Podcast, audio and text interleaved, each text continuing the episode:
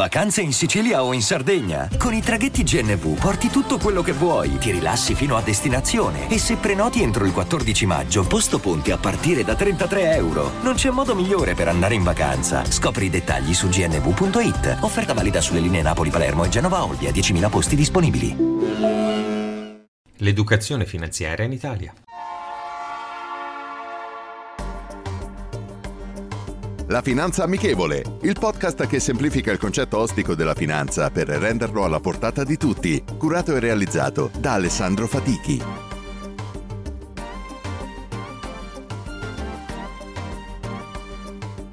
Benvenuti ad un nuovo episodio della Finanza Amichevole. Il progetto Finanza Amichevole è nato per migliorare l'educazione finanziaria e per rendere i concetti ostici della finanza il più possibile alla portata di tutti il tema dell'educazione finanziaria in Italia è molto importante, soprattutto perché secondo gli studi e le analisi siamo abbastanza indietro rispetto a molti altri paesi dell'Unione Europea.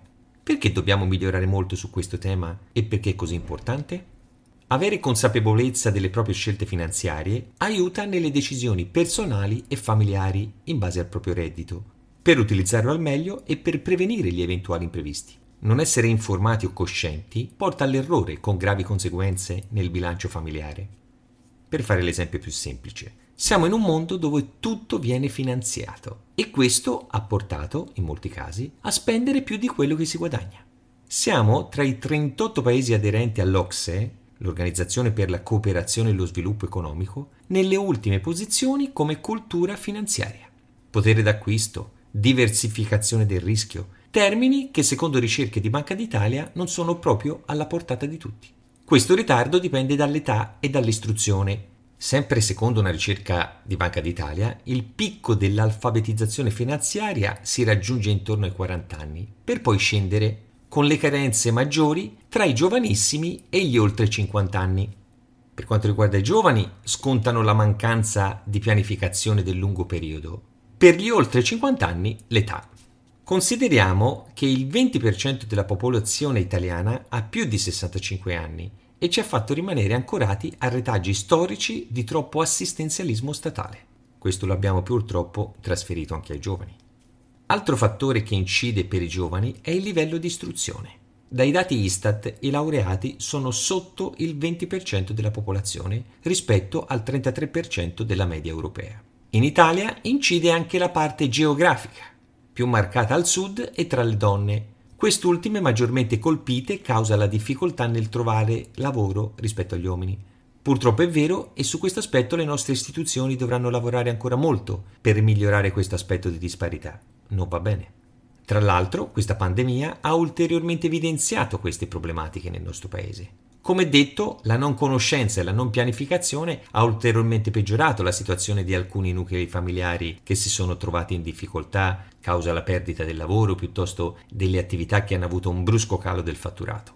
Un'emergenza che ha colto di sorpresa chiunque, ma che poteva essere superata e può essere superata avendo valutato l'imprevisto. Spesso diamo troppe cose per scontate, ma non valutiamo come ci possiamo difendere dall'imponderabile e dall'inimmaginabile. Ho estremizzato un po' il concetto. Però dobbiamo migliorare ancora molto la nostra formazione sull'educazione finanziaria. Noi addetti ai lavori dobbiamo essere di aiuto costante. Le persone devono capire che è fondamentale approcciarsi in maniera diversa alla finanza. Come i politici dovrebbero parlare meno politichese, in finanza si dovrebbe essere più comprensibili e meno tecnici. Con la finanza amichevole è quello che sto cercando di fare sono a vostra disposizione. La citazione di oggi è la seguente. Gli indici di Wall Street hanno correttamente previsto 9 tra le ultime 5 recessioni. Paul Samuelson. Rendiamo la finanza amichevole. Vi aspetto.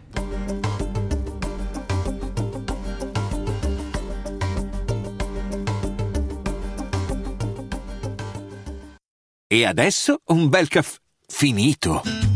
Perché rischiare di rimanere senza caffè quando puoi abbonarti a Caffè Borbone? Prezzi vantaggiosi, costi di spedizione inclusi, tante possibilità di personalizzazione e l'abbonamento lo sospendi quando vuoi. Decidi tu la frequenza, la qualità, scegli tra le cialde e capsule compatibili e crea il tuo mix di gusti e miscele.